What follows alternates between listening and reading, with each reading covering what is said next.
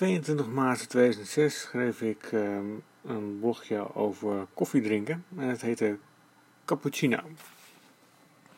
Het bereiden van cappuccino is een oud ambacht, vast en zeker generaties lang overgedragen van vader op zoon in, ik hoop, de meest barre wijken van grote uit hun voegen getreden Italiaanse steden als Napels.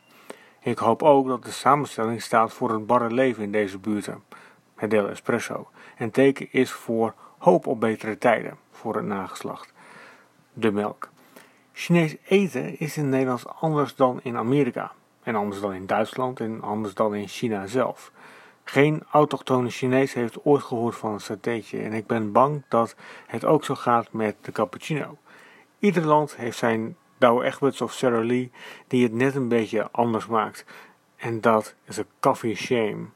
Het enige, het waanidee dat je cappuccino ook thuis zou moeten drinken maakt het alleen maar erger.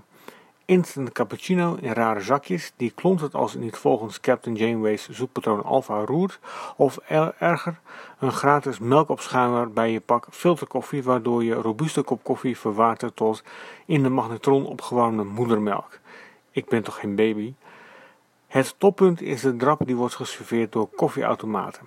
Zieloze poederaanlengers met dubbel moraal zijn het. Ik weet een apparaat te staan in een heuse pantry, en dat is geen er te veel, die zowel verse als instant koffie kan tappen. Dat begrijp ik niet. De prijs is gelijk, gratis, want het staat erop. Maar je kunt lekkere en vieze koffie krijgen en dan maken mensen ook nog eens de keuze voor de vieze koffie. Het is God geklaagd.